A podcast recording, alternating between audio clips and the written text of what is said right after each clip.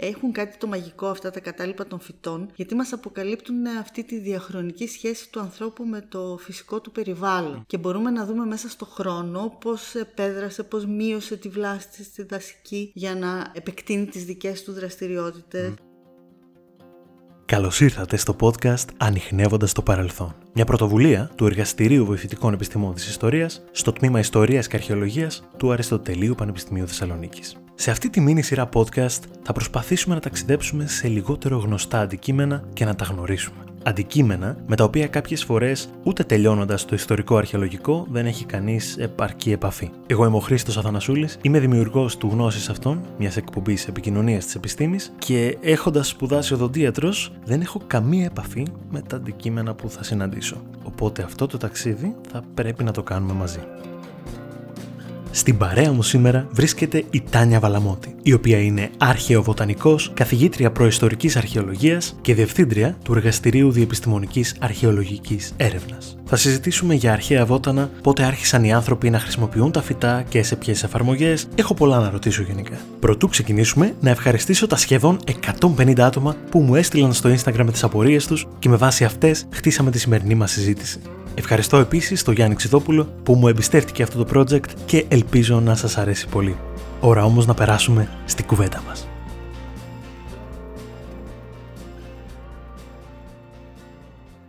Τάνια, καλώς ήρθα. Καλώς σε βρήκα. Ηχογραφούμε στο εργαστήριο, το οποίο πώς λέγεται το εργαστήριο; Είναι το εργαστήριο διεπιστημονικής αρχαιολογικής έρευνας και στα αγγλικά το λέμε LIRA από το Laboratory for Interdisciplinary Research and Archaeology. Αλλιώς θα το λέγαμε LIAR και δεν μας άρεσε αυτή η λέξη. Όντως δεν ακούγεται ε, Οπότε το LIRA μας αρέσει και ο λογότυπος που διαλέξαμε είναι μια, μια αρχαία λύρα από το ανάκτορο της πύλου με απολύξεις στα κεφάλια κύκνων που συμβολίζουν την αρμονία σε διάφορους πολιτισμούς στον πολύ πλανήτη. Ωραία. Άσχετο τελείως, αλλά μου φάνηκε πολύ ενδιαφέρον το εξής. Ο αστερισμός Κύκνος στο βόρειο ημισφαίριο της ουράνια σφαίρας συνορεύει με τον αστερισμό Λύρα. Τάνια, πιστεύω πως θα σου αρέσει πολύ αυτό μόλις το ακούσεις. Σήμερα είσαι εδώ για να μας μιλήσεις για την αρχαιοβοτανική, που ειναι η επιστήμη σου. Θα κάνω την πιο βασική και χαζή ερώτηση στην αρχή. Μιλάμε για αρχαιοβοτανική, δηλαδή αρχαία βότανα. Αλλά ξέρουμε ότι βότανο είναι η Λουίζα, ότι είναι το μελισσόχορτο, ότι είναι αυτά. Δεν ασχολείστε μόνο με αυτά, ασχολείστε με όλα τα αρχαία φυτά, έτσι δεν είναι; Ασχολούμαστε κυρίως με τα φυτά που ο άνθρωπος καλλιέργησε και εκμεταλλεύτηκε συστηματικά. Αλλά παράλληλα, αν στα ευρήματά μας εντοπίσουμε και φυτά της άγριας βλάστης μπορεί να κατηγοριοποιηθούν ως βότανα με το πώς καταλαβαίνει το ευρύ κοινό τον όρο βότανα. Χαιρόμαστε ιδιαίτερω γιατί αποκαλύπτουν πτυχές των ανθρώπων του παρελθόντος που δύσκολα μπορούμε να τις προσεγγίσουμε για τα προϊστορικά χρόνια. Γιατί για τα ιστορικά χρόνια έχουμε κείμενα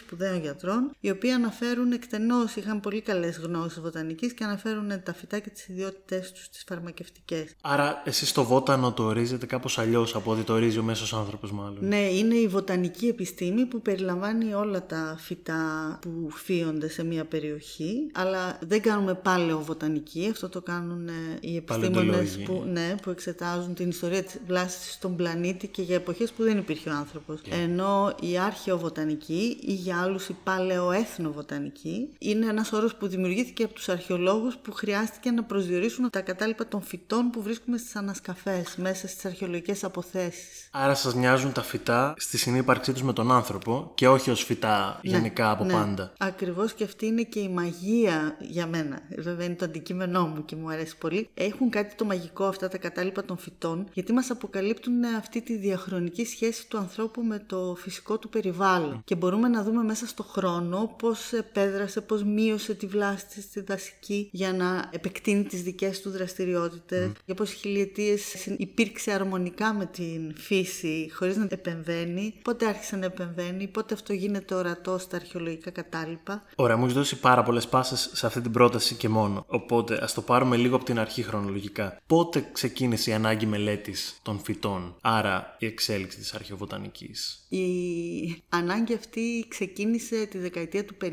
Οργανώθηκαν αρχαιολογικές αποστολές στην ε, Μέση Ανατολή που σκοπό είχαν να συλλέξουν δεδομένα για την αρχή της γεωργίας. Ήθελαν οι αρχαιολόγοι να περάσουν από τη θεωρητική συζήτηση για το γιατί γιατί και πώς έγινε η αλλαγή από το κυνήγι και την τροφοσυλλογή στην καλλιέργεια, συλλέγοντας δεδομένα από ανασκαφές. Οπότε όταν ε, στην ομάδα του Braidwood ε, υπήρχε ο βοτανικός επιστήμονας Hans Helbeck, που ήταν βοτανικός, έτσι δεν ήταν αρχαιολόγος, ο Helbeck σκέφτηκε ότι δεν μπορώ να λέω ότι κάνω παλαιοβοτανική, ούτε βοτανική και έφτιαξε τον όρο παλαιοέθνοβοτανική. Στην πορεία, ανάλογα με τα πανεπιστημιακά ιδρύματα, άλλοι το λένε αρχαιοβοτανική, άλλοι παλαιοέθνοβοτανική, είναι το ίδιο στην ουσία. Ποια είναι η εποχή στην οποία ο άνθρωπος ξεκίνησε να καλλιεργεί για τη βρώση του; Αυτό συμβαίνει στο τέλος του πλιστόκενου και στις αρχές του ολόκενου, όταν δηλαδή τελειώνει η εποχή των παγετώνων και βελτιώνεται το κλίμα, έχουμε αύξηση της υγρασίας, της θερμοκρασίας, των βροχοπτώσεων γενικότερα. Οπότε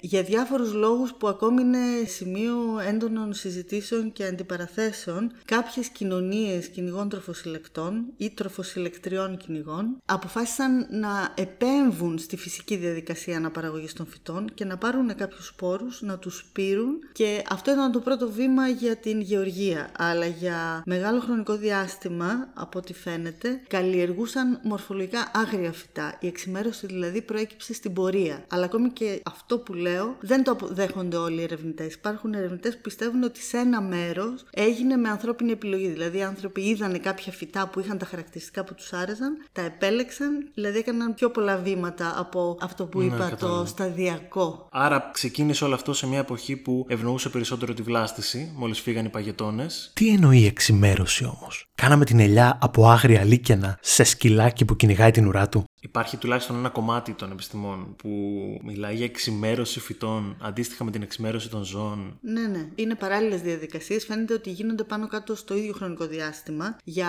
κάποιες δεκαετίες πιστεύαμε ότι πρώτα εξημερώνουν τα φυτά και μετά από χίλια χρόνια εξημερώνονται τα ζώα. Αυτό κυρίως γιατί δεν υπήρχαν τα μορφολογικά χαρακτηριστικά που θα επέτρεπαν να παρακολουθήσουμε την εξημέρωση των ζώων. Αλλά οι έρευνες δείχνουν ότι μπορούμε να αναγνωρίσουμε αυτό το στάδιο της πρώιμης εξημέρωσης των ζώων, που είναι ακόμη άγρια, αλλά οι άνθρωποι τα έχουν κοντά τους, τα έχουν σε περιορισμό, δεν έχουν αλλάξει τα μορφολογικά χαρακτηριστικά, ακόμη θα τα έλεγε σχεδόν άγρια, αλλά μπόρεσαν να πούν ότι παράλληλα με τα φυτά εξημερώνουν και τα ζώα. Μάλιστα. Άρα εξημερώσαμε και τα φυτά, εκτός από τα ζώα. Μου έκανε όμως και κάτι άλλο εντύπωση. Είπε για κυνηγούς τροφοσυλλέκτες και τροφοσυλλέκτριες κυνηγούς. Της ζητάω να μου εξηγήσει τι ακριβώς εννοούσε. Χρησιμοποίησε αυτόν τον όρο τροφοσυλλέκτριας κυνηγή. Είναι ένας όρος που τον ε, χρησιμοποίησε η Μπάρμπαρα Μπέντερ το 1978 κυριαρχεί το hunter-gatherer και όχι το gatherer-hunter. Ωστόσο, σιγά σιγά διαπιστώνουμε μέσα από τις μεθοδολογικές κατακτήσεις της αρχαιομετρίας ότι τα φυτά έπαιζαν πολύ πιο μεγάλο ρόλο στη διατροφή των παλαιολιθικών ανθρώπων από ό,τι πιστεύαμε μέχρι τώρα. Και αυτό γιατί μπόρεσαν να αναλύσουν κατάλοιπα γύρις και αμυλοκόκκον από την πλάκα των δοντιών και να δουν ότι έτρωγαν και φυτικές τροφές ή να αναλύσουν μικροκατάλοιπα σε εργαλεία λίθινα είναι ίσως και πιο σπάνιο το να σκοτώσουν κάποιο θύραμα ενώ τα φυτά είναι πιο προσβάσιμα; Και αυτό είναι πολύ πιθανό τα θύραματα να συνδέονταν με ειδικές εξορμήσεις και κυνήγι, ενδεχομένως να έχει και κάποια τελετουργική διάσταση. Αλλά για τα προϊστορικά χρόνια, σε αντίθεση με τα ιστορικά που έχουμε τα κείμενα, τα μόνα μας κείμενα είναι τα αρχαιολογικά κατάλοιπα, στη συγκεκριμένη περίπτωση τα αρχαιοβοτανικά, τα ζωοαρχαιολογικά. Οπότε προσπαθούμε να τα ερμηνεύσουμε, αλλά δεν μπορούμε να δούμε πίσω από αυτά τα κατάλοιπα αν ήταν άντρες ή γυναίκες οι άνθρωποι που πήγαιναν στο κυνήγι στα χωράφια. Μόνο το εθνογραφικό αρχείο μας δείχνει ότι σε όλο τον πλανήτη το 90-95% των ε, περιπτώσεων έχει τις γυναίκες να ασχολούνται με τα φυτά και να γνωρίζουν τις ιδιότητές τους. Αλλά αυτό δεν σημαίνει ότι δεν υπήρχαν οι γυναίκες που μπορεί να πήγαιναν στο κυνήγι. Οι άντρες που μπορεί να γνώριζαν τις ιδιότητες των φυτών. OK. Okay. Αλλά πώς ακριβώς τα μελετούν όλα αυτά; Πώς μπορούμε και παίρνουμε τόσες πληροφορίες για τα φυτά όταν είναι κάτι το οποίο φθείρεται τόσο εύκολα; Πώς μπορεί να διατηρηθεί ένα φύλλο, πώς μπορούν να διατηρηθούν οι σπόροι, οι γύρεις που είπες, μέχρι και τα κόκαλα κάποιες φορές είναι δύσκολο να διατηρηθούν και σπάνιο. Άρα κάτι ακόμη πιο εύθραστο; Πολλές φορές ψάχνουμε ψήλους στάχυρα. Τέλος πάντων, είναι πάρα πολύ δύσκολο να βρούμε αυτά τα κατάλοιπα σε μερικές περιπτώσεις, σε άλλες όχι. Πρώτον, εξαρτάται από την κατηγορία των καταλήπων των φυτών. Η γύρι, για παράδειγμα, σε αρχαιολογικές θέσεις δύσκολα διατηρείται σε ικανοποιητική μορφή διατήρησης, εκτός και αν έχουμε ένα λιμναίο οικισμό. Στους άλλους οικισμούς θα διατηρηθεί διαβρωμένη, οπότε θα την αναζητήσουμε στους πυθμένες λιμνών ή ελών. Και θέλει μια ειδική μεταχείριση που μας ενδιαφέρει μας τους αρχαιολόγους, γιατί μας δίνει πώ ήταν η βλάστηση γύρω από έναν οικισμό σε μια δεδομένη στιγμή στο παρελθόν. Τώρα τα κατάλοιπα των σπόρων, κυρίως σπόρους βρίσκουμε ή άλλα μέρη του φυτού στις αρχαιολογικές αποθέσεις, διατηρούνται συνήθως με την απανθράκωση, όπως λέμε, δηλαδή με την επαφή των φυτών με τη φωτιά με κάποιον τρόπο. Που αυτό μπορεί να γίνει είτε κατά το μαγείρεμα, τους έπεσαν κάποιοι σπόροι, έμεινε λίγο φαγητό στο αγγείο και κάηκε, ή όταν καίγεται ένα σπίτι, ένας οικισμός από φωτιά, ή όταν τελετουργικά καίνε κάτι με τη μορφή προσφοράς. Όλες αυτές οι δραστηριότητες θα αφήσουν κάποια κατάλοιπα, αλλά δεν φτάνει αυτό. Ας πούμε ότι διατηρήθηκαν αν οι επικεφαλείς αρχαιολόγοι δεν βάλουν τη μέθοδο της επίπλευσης στη διαδικασία την ανασκαφική, αυτά τα δεδομένα δεν θα τα μάθουμε ποτέ. Όπα, τι είναι αυτό το επίπλευση πάρα πολύ απλά και κατανοητά τι είναι η μέθοδος της επίπλευσης; Ναι, η μέθοδος της επίπλευσης μοιάζει πολύ με τη μέθοδο που χρησιμοποιούν οι χρυσοθύρες για να πάρουν το χρυσό. Παίρνουμε το χώμα της ανασκαφής και το βάζουμε σε ένα ειδικά διαμορφωμένο βαρέλι γεμάτο με νερό και με τη ροή του νερού οδηγούνται όλα τα ελαφρά μέρη, τα καμένα, που είναι ο δικός μας ο θησαυρός, σε ειδικά κόσκινα ακριβίας και μετά αυτά τα κόσκινα φροντίζουμε να έχουν πολύ μικρό μάτι, δηλαδή 0,3 του χιλιοστού, θα πιάσουν και σπόρους μικρούς όπως είναι από την παπαρούνα, το χαμομήλι, αλλά και καλλιεργημένα είδη όπως είναι οι ελιές, τα σταφύλια, τα δημητριακά. Άρα ο αρχαιολόγος σε μια ανασκαφή πρέπει να ψάχνει για αυτά, Ναι. για να τα διατηρήσει και να μην τα χάσει Ακριβώς. μέσα στα μάτια του. Ναι. Εφαρμόζοντας τη μέθοδο της επίπλευσης, ο αρχαιολόγος θα βρει και άλλους μικρούς θησαυρούς που είναι τα ψαροκόκαλα, που αλλιώς δύσκολα θα εντοπιστούν με γυμνό μάτι την ώρα της ανασκαφής, χάντρες αποκοσμήματα. Επομένως, είναι μια μέθοδος που θα δώσει πολλά δεδομένα, όχι μόνο για τα κατάλοιπα των φυτών, αλλά για όλες τις κατηγορίες των αρχαιολογικών δεδομένων. Απλά είναι μπελαλίδικη η ιστορία. Ακούγεται μπελαλίδικη. Ναι, θέλει προσωπικό, θέλει χρήματα, οπότε μπορεί και να μην εφαρμοστεί. Επειδή κάποια άτομα με ρωτήσατε, η επίπλευση είναι η τεχνική του νεροκόσκινου. Είναι το ίδιο πράγμα. Από τη στιγμή που κάνετε αυτή τη μέθοδο και πολύ εσκεμμένα διατηρείτε και προσέχετε αυτά τα ευρήματα, μετά πώς τα επεξεργάζεστε; Πώς φτάνουμε σε σημείο από ένα σπόρο χιλιοστού ή και μικρότερο να βγάλουμε συμπεράσματα για το παρελθόν; Πρώτα θα πρέπει να στεγνώσει το υλικό μας, γιατί έχει βγει από το βαρέλι, είναι υγρό. Σαν βρεγμένη γάτα είναι. Σαν στην αρχή. βρεγμένη γάτα και το αδειάζουμε σε χαρτί κουζίνας και φτιάχνουμε τα πουγκάκια και στις ανασκαφές με ρωτούσαν στεγνώνεις τραχανά, τι είναι αυτό; Αφού στεγνώσει θα το φέρουμε στο εργαστήριο και θα ψάξουμε να διαχωρίσουμε τα φυτικά κατάλοιπα που αντιστοιχούν σε μέρη των φυτών εκτός του ξύλου, γιατί το ξύλο το μελετάει μια επιμέρους ειδικότητα της αρχαιοβοτανικής, η ανθρακολογία, που είναι μια ομάδα από μόνη της. Η δίκευση επί της ειδίκευσης πρακτικά. Κατά κάποιο τρόπο, ναι. Όπως και η παλινολογία που είπα ότι τα κατάλοιπα της γύρι τα μελετούν εδώ σε εμάς οι δασολόγοι. Στο εργαστήριο θα βγάλουμε στην άκρη τα κατάλοιπα που μπορούμε να προσδιορίσουμε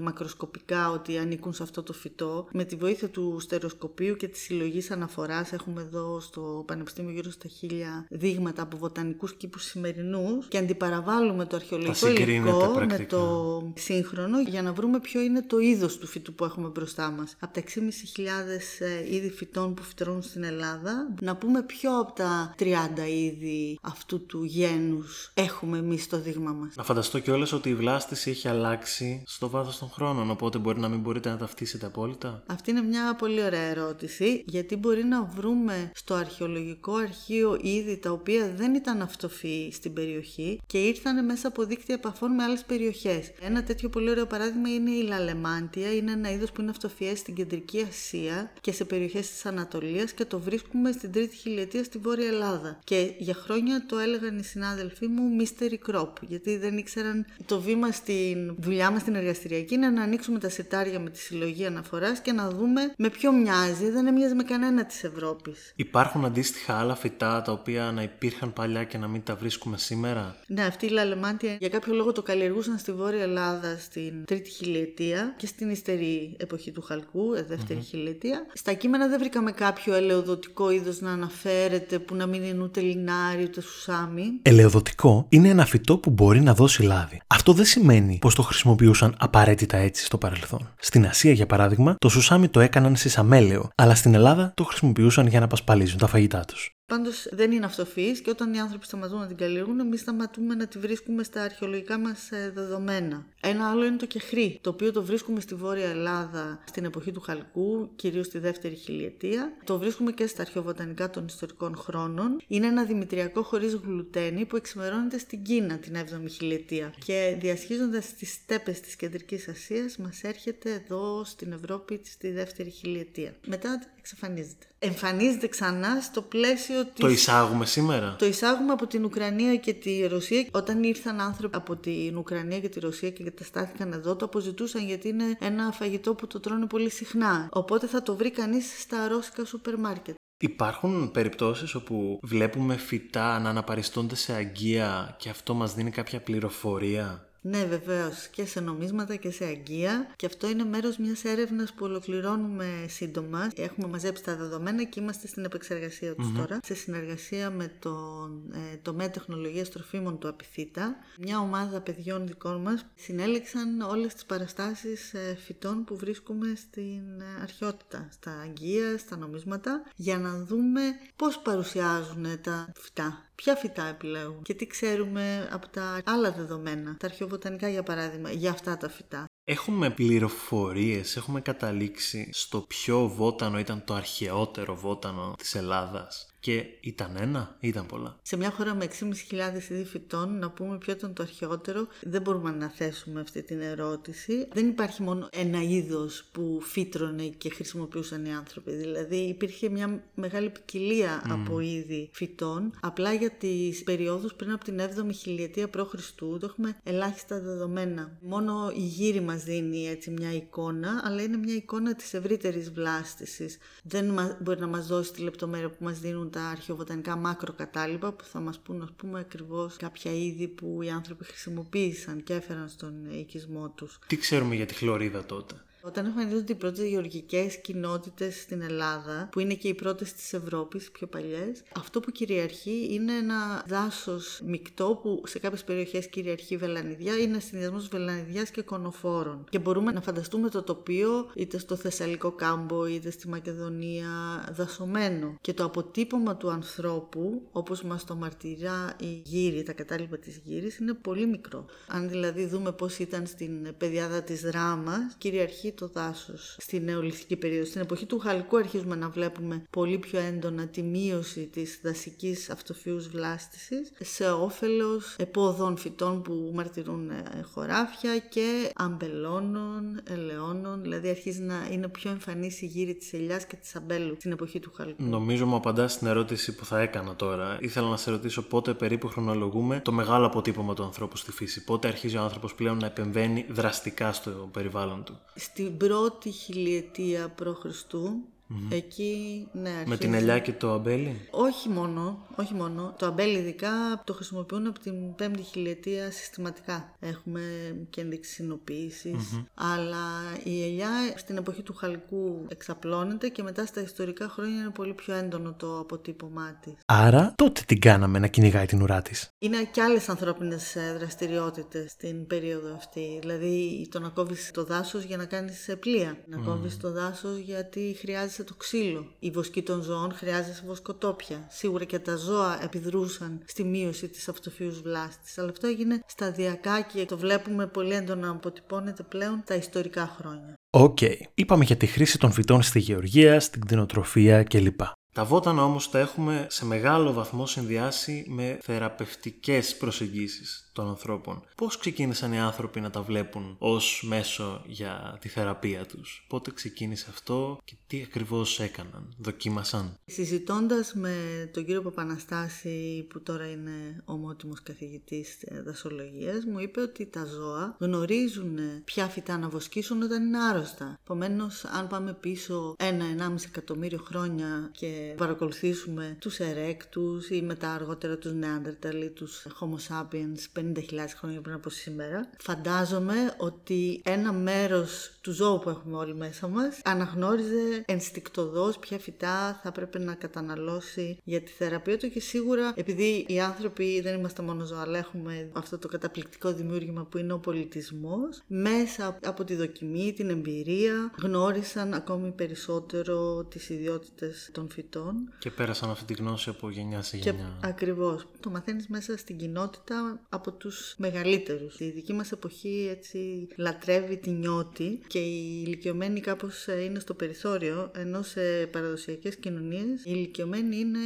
το Google που σήμερα ψάχνουμε Υπήρχε ένας Google παντού. Υπήρχε ένας και πολλοί. Όλοι οι παππούδες και οι γιαγιάδες ήταν mm. αυτοί που μάθαιναν στα εγγόνια πώς να μαγειρέψουν, πώς να πλέξουν, πώς να υφάνουν και τι ιδιότητε των βοτάνων μεταξύ άλλων. Υπήρχαν κάποια συγκεκριμένα βότανα που χρησιμοποιούνταν για θεραπευτικούς σκοπούς. Ξέρουμε ποια ήταν; Για τα ιστορικά χρόνια που έχουμε τα κείμενα, γνωρίζουμε ότι ήταν πάρα πολλά τα φυτά που χρησιμοποιούσαν οι γιατροί της αρχαιότητας και γνώριζαν τις ιδιότητές τους. Αλλά και αυτοί οι γιατροί έκτισαν τη γνώση τους στην γνώση των προηγούμενων εποχών, των mm προϊστορικών. Επομένως, υποθέτουμε με μεγάλη βεβαιότητα ότι υπήρχε μια τεράστια γνώση συσσωρευμένη που πηγαίνει πίσω στους μακρινούς προγόνους ε, του 10-20 χιλιάδες. Ωστόσο, αν σταθούμε στα αρχαιολογικά δεδομένα αυτά καθεαυτά, θα βρούμε το σπόρο, αλλά ο σπόρος δεν θα μας πει τι έκαναν οι άνθρωποι με αυτόν, θα μας πει ότι κάτι έκαναν. Και υπάρχουν πολλά φυτά τα οποία είναι και τρόφιμα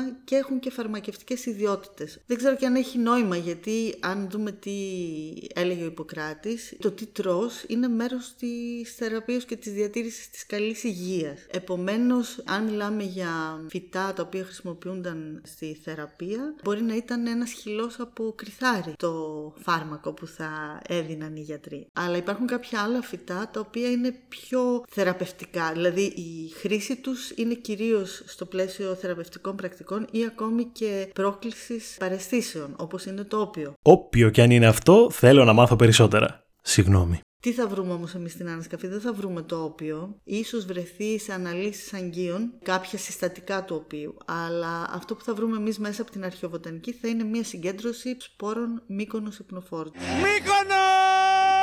Τη παπαρούνας της οποίου. Αν όμως το καλλιεργούσαν για να πασπαλίζουν τα ψωμάκια τους με παπαρούνα ή για να πάρουν το όπιο ή και για τα δύο, αυτό δεν μπορούν να μας το πούνε τα αρχαιοβοτανικά κατάλοιπα. Οπότε αρχίζουμε μετά υποθέσεις, εκτός και αν βρούμε κάποιο ειδόλιο που υπάρχει στην Κρήτη, το οποίο είναι ένα γυναικείο ειδόλιο που στο κεφάλι του φέρει τρεις ε, κάψες μήκονος υπνοφόρου. Οπότε εκεί σκεφτόμαστε ότι το πλαίσιο των λειτουργιών μπορεί να γινόταν κατανάλωση.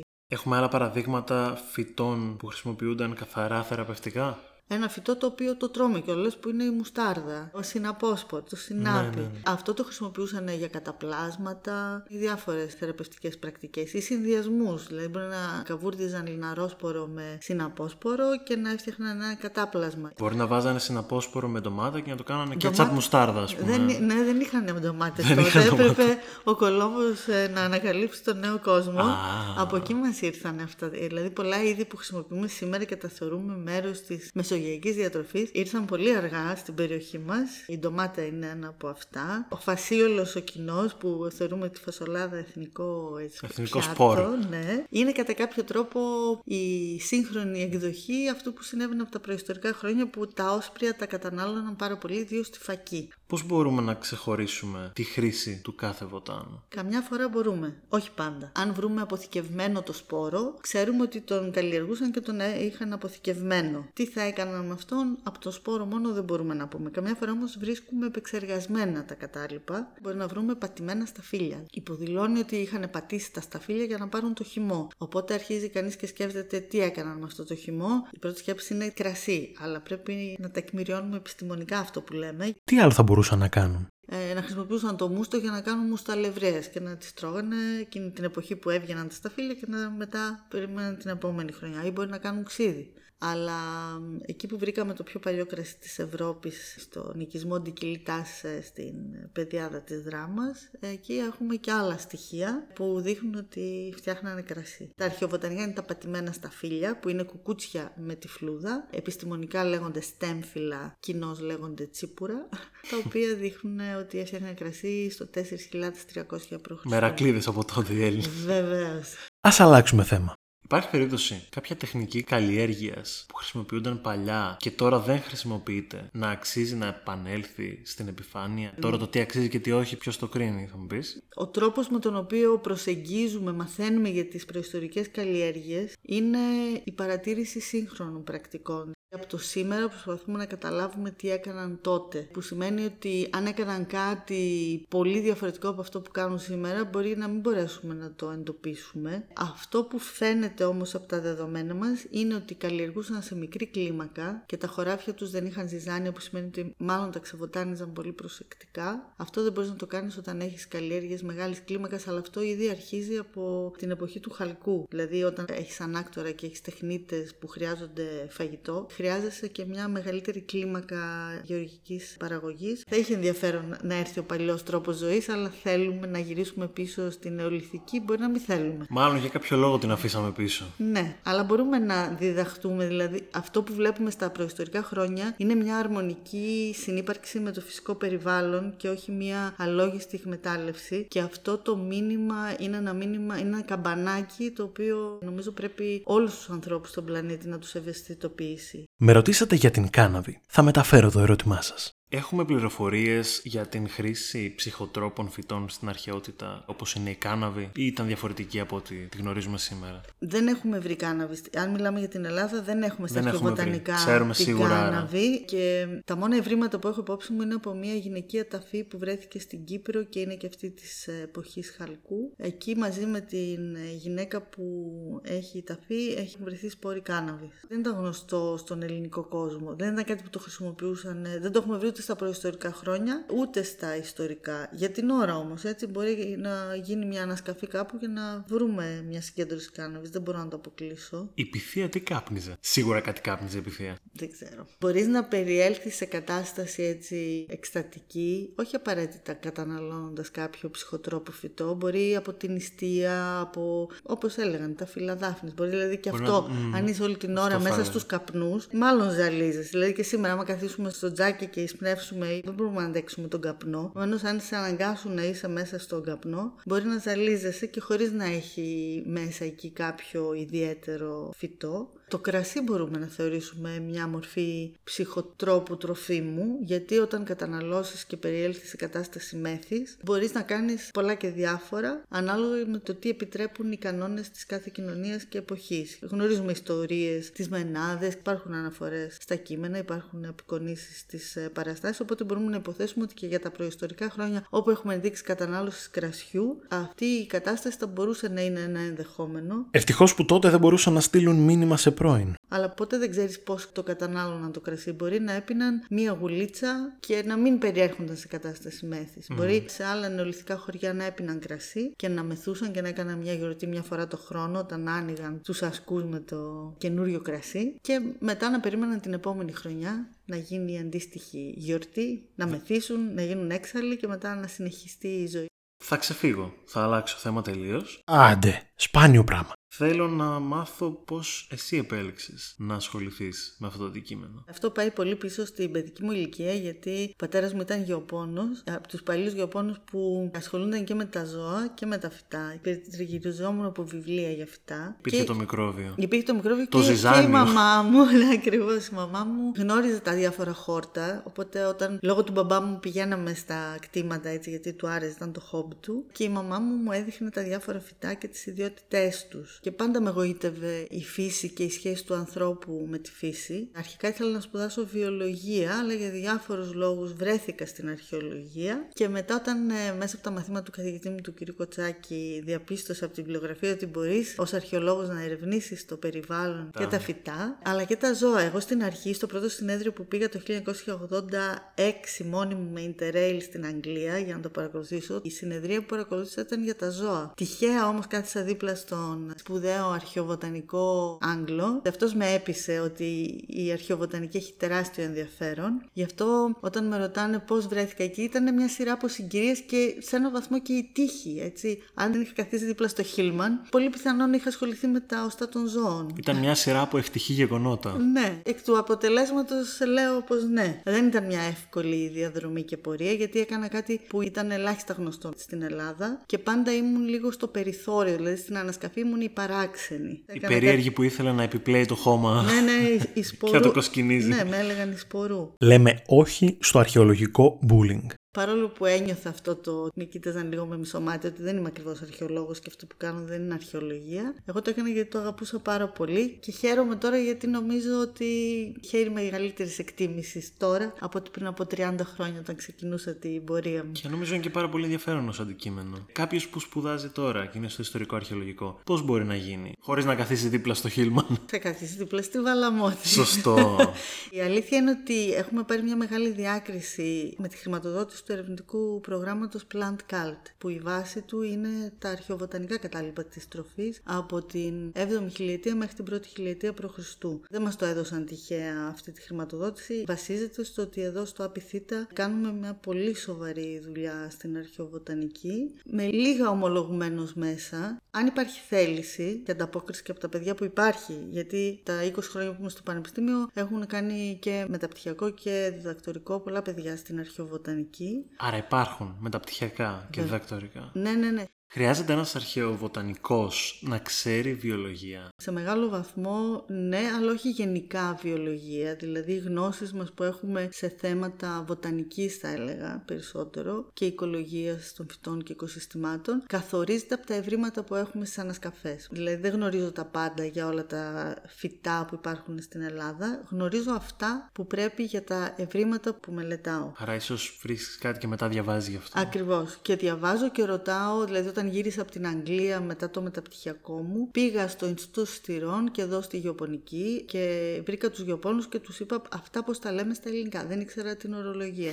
μου είπαν ποια βιβλία γεωπονικά να διαβάσω. Είναι μια συνεχής αλληλεπίδραση. Όταν έκανε το διδακτορικό μου πήγα στον κύριο Παπαναστάσης, του λέω έχω αυτά τα άγρια είδη. Τι μας δείχνουν για το που έβοσκαν τα ζώα; Φυσικά πρέπει να γνωρίζουμε στοιχεία βοτανικής. Δεν γίνεται διαφορετικά. Ευχαριστώ για την πάσα. Ήθελα να σε ρωτήσω εάν τελικά η αρχαιολογία και η αρχαιοβοτανική εμπροκειμένου ανήκει καθαρά στις ανθρωπιστικές επιστήμες. Ε, ναι, για μένα η αρχαιοβοτανική ανήκει καθαρά στις ανθρωπιστικές επιστήμες, αλλά τα αποτελέσματά της ενδιαφέρουν και άλλους επιστήμονες, να το πω έτσι. Δηλαδή, ένας βοτανικός μπορεί να αντλήσει στοιχεία από τη δουλειά μας για να μιλήσει για την ιστορία της βλάστη για κάποιο φυτό. Ή έναν γεωπόνο που θέλει να δει πόσο παλιά πάει πίσω στο χρόνο η καλλιέργεια της φακής ή του κρυθαριού κλπ. Ανήκει στις ανθρωπιστικές επιστήμες, ωστόσο, χαρακτηρίζεται από αυτό που χαρακτηρίζει την επιστήμη γενικότερα στην εποχή μας, την διεπιστημονικότητα. Επομένως, είναι μια ανθρωπιστική επιστήμη που χρησιμοποιεί εργαλεία από τις θετικές επιστήμες, χωρίς όμως να χάνει τον, θα έλεγα, 99% χαρακτήρα της ως ανθρωπιστική επιστήμη. Γιατί μελετάμε τα φυτά, όχι για τα φυτά αυτά καθεαυτά, αλλά για το τι μας λένε για τους ανθρώπους και τις κοινωνίες τους. Η χρήση των θετικών στην αρχαιολογία ονομάζεται αρχαιομετρία, σωστά; Ναι, ναι. Άλλος όρος που χρησιμοποιείται είναι αρχαιολογικέ επιστήμες, archaeological science. Την αρχαιομετρία την έχουμε στα προγράμματα σπουδών των αρχαιολόγων, ε, εντάσσεται; Εδώ στο Απιθύτα μπορεί να μην διδάσκεται ως μάθημα αυτόνομο, αλλά το διδάσκουμε στα μαθήματά μας και μπορεί κάποιο παιδί στο μεταπτυχιακό του να εξειδικευτεί σε ένα αντικείμενο αρχαιομετρικό. Που μπορεί να είναι η αρχαιοβοτανική, η ζωοαρχαιολογία, να είναι πετρογραφική ανάλυση ανάλυση της κεραμικής και πολλά άλλα. Έμαθα επίσης ότι παλιά ήταν κανονικό μάθημα στο πρόγραμμα σπουδών και σταμάτησε επειδή έφυγε από τη ζωή ο καθηγητής που το δίδασκε. Μπορεί επομένως να επανέλθει στο μέλλον.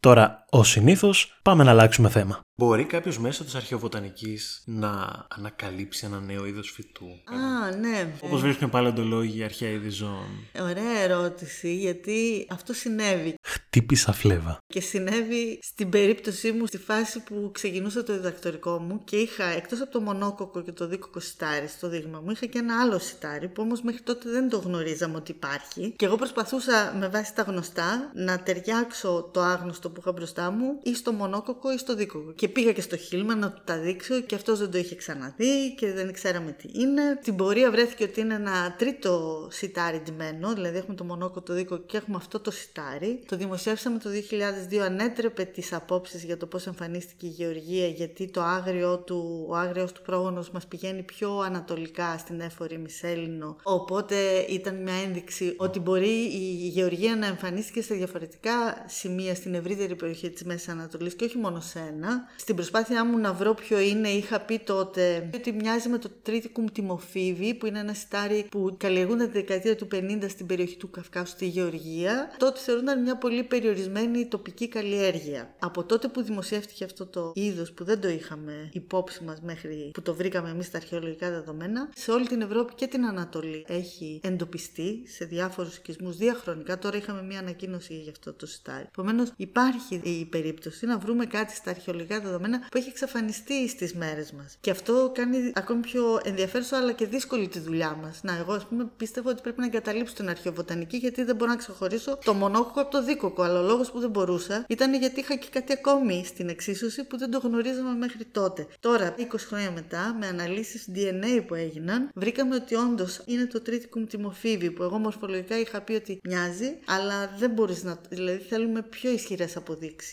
Το συγκεκριμένο δεν βαφτίστηκε εκ νέου, δεν ήταν ολοκένουργιο τελικά. Μέχρι τώρα το λέγαμε New Gloom Wheat. Δεν το είχαμε βαφτίσει. Τώρα το πρέπει να αρχίσουμε να συνηθίζουμε το New Gloom Wheat και να το, λέτε... και να το λέμε Triticum Timofidi. Βρήκα online ότι το ονόμαζαν και Triticum Araraticum Jacobs μέχρι πρότινος. Αλλά δεν ρώτησα την Τάνια γι' αυτό, οπότε μη με πάρετε στα σοβαρά. Πριν σε χαιρετήσω, πριν σε αποχαιρετήσω, ετοιμάζετε κάτι άλλο για το άμεσο μέλλον, κάποιο άλλο project, κάποια συνέχεια του Plant Cult; Ναι, έχουμε κάποιες σκέψεις, αλλά αυτή τη στιγμή δεν μπορώ να τις ανακοινώσω. Δηλαδή θα κάνουμε κάποιες απόπειρες και ο στόχος είναι να φτιάξουμε ένα προϊόν εμπνευσμένο από την έρευνά μας, δηλαδή ένα τρόφιμο, αλλά δεν θα πω περισσότερα okay. γι' αυτό. Θα τα βρούμε στο αρχαιολογικό Masterchef. Ε, ναι, κάπως έτσι θα, θα ήθελα. Και ετοιμάζουμε τρία βιβλία που θα βγουν μέσα σε αυτή τη χρονιά με τα αποτελέσματα της έρευνάς μας και ένα από αυτά εξετάζει τι έλεγαν τα αρχαία κείμενα για τα φυτά που βρίσκουμε στα προϊστορικά χρόνια χρόνια. Το οποίο πιστεύω σε δύο μήνες θα έχει τυπωθεί και, θα είναι και δωρεάν προσβάσιμο στο ευρύ κοινό σε μορφή PDF. Τα βιβλία αυτά θα έχουν λόγο επιστημονικό ή θα μπορεί να τα διαβάσει και κάποιος που δεν είναι του κλάδου; Έχουν λόγο επιστημονικό, αλλά το ένα από αυτά έχει και κάποιες συνταγές στο τέλος και είναι γραμμένα με έναν τρόπο, θέλω να πιστεύω, που θα προσελκύσει και ανθρώπους που δεν είναι αρχαιολόγοι, αλλά έχουν ένα γενικότερο ενδιαφέρον για την ε, αρχαία κουζίνα, για τα αρχαία φυτά. Ποιος είναι ο παλιότερος τσελεμεντές που έχουμε βρει, Για τα προϊστορικά χρόνια δεν έχουμε τον τσελεμεντέ. Έχουμε τα συστατικά και έχουμε αποσπάσματα συνταγών. Όπως αποτυπώνονται στα πατημένα στα φύλλα, στα αλεσμένα δημητριακά. Για τα αρχαία κείμενα έχουμε κάποιες αναφορές. Α πούμε, ο Γαλινός αναφέρει εκτενώς πώς γινόταν ε, ο χυλό από κρυθάρι, πτυσάνι, όλα τα βήματα. Έχουμε τον Αρχέστρατο. Σημείωση. Ο Αρχέστρατος ήταν ποιητής από τις Σιρακούσες της Σικελίας και θεωρείται ο πατέρας της γαστρονομίας αλλά με την έννοια του σου λέω ποια είναι τα συστατικά και τα βήματα ένα προς ένα που πρέπει να ακολουθήσεις. Υλικά και εκτέλεση. Υλικά και εκτέλεση αυτό δεν το έχουμε. Αυτό το φτιάχνουμε εμείς οι αρχαιολόγοι, οι ιστορικοί της διατροφής μέσα από τα δεδομένα μας. Παίρνουμε την πρωτοβουλία σε ένα βαθμό να λειτουργήσουμε αυθαίρετα και να κάνουμε εμείς τις συνδέσεις των συστατικών και των βημάτων εκτέλεσης της συνταγής. Σε ευχαριστώ πάρα πολύ που ήσουν σήμερα μαζί μας. Όποιο θέλει μπορεί να ψάξει το Plant Cult. Έχει ιστοσελίδα, έχει και Facebook από ό,τι μάθαμε. Οπότε μπορεί να βρει περισσότερα εκεί. Και πάλι ευχαριστώ. Και εγώ ευχαριστώ πολύ για την ωραία ευκαιρία να επικοινωνήσουμε με αυτόν τον τρόπο για πρώτη φορά τα αποτελέσματα της έρευνάς μας και να κάνουμε γνωστή την αρχαιοβοτανική σε ένα ευρύτερο κοινό πέρα από τις φοιτήτριέ μας και τους φοιτητές μας εδώ στο Απιθύτα. Ευχαριστούμε πολύ που μας ακούσατε. Το project είναι πολύ φρέσκο για το Πανεπιστήμιο, επομένως εάν σας άρεσε μοιραστείτε το για να παραδειγματιστούν και άλλες σχολές της Ελλάδας να κάνουν παρόμοιες δράσεις. Ευχαριστούμε πολύ το Εργαστήριο Βοηθητικών Επιστημών της Ιστορίας καθώς και τον ΕΛ και Απιθύτα για τη χρηματοδότηση του έργου. Η εκπομπή είναι διαθέσιμη σε όλες τις πλατφόρμες podcast όπως Spotify, Apple Podcasts και Google Podcasts. Ήμουν ο Χρήστος Αθανασούλης. Αν θέλετε μπορείτε να με βρείτε στα social media στο γνώσεις αυτών. Καλή συνέχεια στην υπόλοιπη μέρα σας.